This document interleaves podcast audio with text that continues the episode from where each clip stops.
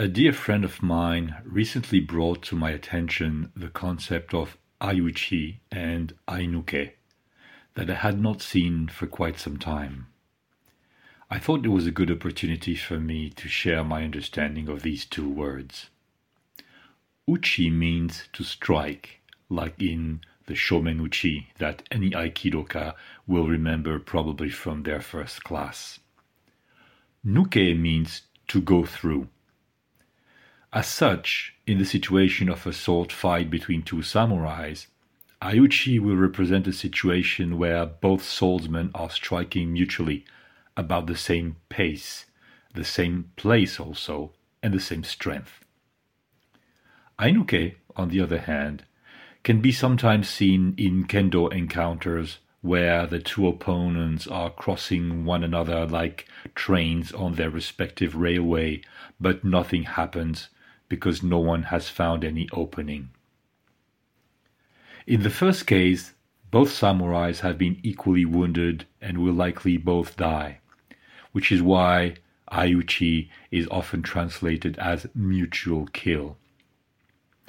As for Ainuke, it is also a source of frustration because, essentially, nothing happened. Hence, both terms represent perfect symmetry and the impossibility to get the upper hand. In the Japanese culture, this perfect symmetry is not bearing a positive connotation at all. This is where we need to get into the depth of the matter. There's a stark contrast between, on the one hand, the Western culture, where symmetry is very appreciated and often researched, and, on the other hand, the Japanese culture, where symmetry is usually to be avoided and not appreciated at all. In Japan, asymmetry, which is the absence of symmetry, is what is sought permanently. Ikebana is a good example. You will never see a flower arrangement that is symmetrical. Any teacher from the first class will tell you that there should always be a branch higher or lower than another one, that there should always be something to lopside the equilibrium so that it does not look symmetrical. A bonsai will never be symmetrical. A Japanese garden will always receive a great amount of work in making sure that it appears asymmetrical. What a contrast with, for example, the French garden à la Le Nôtre, where everything was done to achieve perfect balance and symmetrical perspective. The Japanese society is extremely uncomfortable with equality. In Japan, you are always higher or lower than someone else. Men are higher than women, elder are higher than younger, customers higher than supplier, a teacher will be higher than his students, etc., etc. This is why in a Japanese meeting, for example, as a foreigner, you may be surprised to see how long your Japanese counterpart will study your business cards very thoroughly until he finds your title, because this will help him to determine where you are in the hierarchy and will define everything, including the way to speak to you. You don't speak to someone higher than you in the same way you speak to someone lower than you in Japanese. Your voice pitch will be higher. Your words and your sentences will be longer. Your conversation will need to appear a bit more hesitant. No symmetry.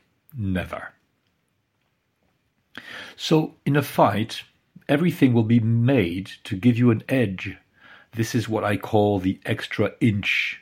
To be 1 inch closer to your opponent, 1 inch higher, 1 inch deeper.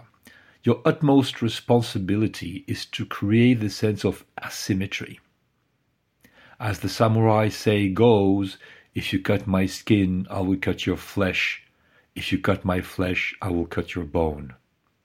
Always that extra inch. Again, this is a stark contrast with our European culture, where we have this image of the musketeer fighting, one dropping his sword and the other one telling him, "Pick up your sword, monsieur," in an attempt to keep it a fair fight. In Japan, it is the other way around.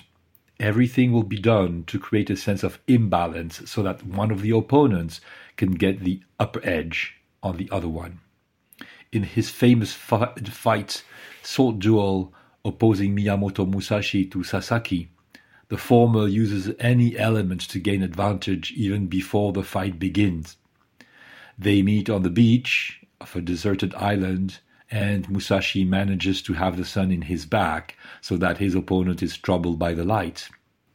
And when Sasaki, full of anger, throws the scabbard of his sword on the ground, Musashi ironically comments, "You throw it because you know you're not going to need it anymore."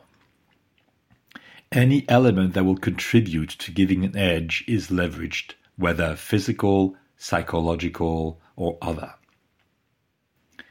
This is what explained the great success of iaido, when Hayashizaki Jinsuke Shigenobu developed a technique where he could strike directly in the same move as he drew his sword out of the scabbard. He got a decisive advantage, and his technique became immensely successful because it gave the adept a decisive advantage not to have to unsheath the sword before cutting.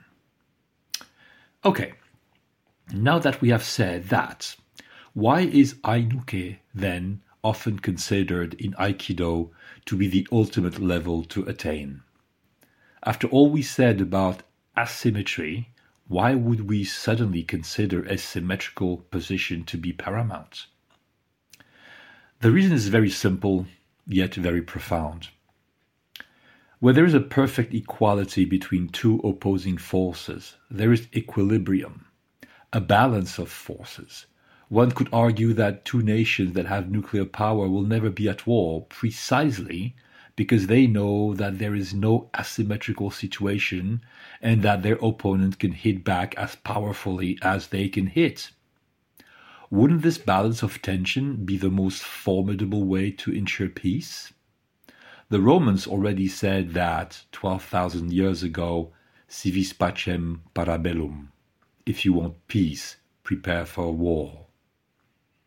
This is what the spiritual side of Aikido shows to us, that Ainuke is the most advanced way to promote peace by neutralizing violence under the balance of power. When your opponent does not find any openings in you, and you know that you don't want to defeat your opponent, this is ultimate peace. However, and this is a big however, before being able to reach the state of Ainuke, unfortunately, one has to accept to be in Aiuchi position, which is the other symmetrical position where both samurai will die. Aiuchi is the preliminary phase of Ainuke, the process in progress, the making of, if you will. This means that before being able to keep everyone alive, one must accept that everyone may die. It is a paradox. It is what makes Aikido a supremely advanced discipline from the point of view of personal development, by requiring that one may be ready to die before being able to live. But isn't this a metaphor of life anyway? So many people are afraid to really live the life they want. Because of that, they refrain. They refrain to live their dream. They refrain to tell someone they love, refrain to change jobs, refrain to leave their country. At the end, they die anyway without having lived at all.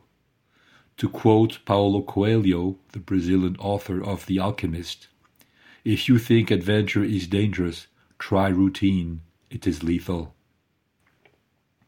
So accepting to die is the necessary step to reach the level where we can really live. Accepting Aiuchi is a necessary condition to one day, maybe, reach the level of Ainuke, the ultimate stage of peace, where no one can nor wants to attack anyone anymore.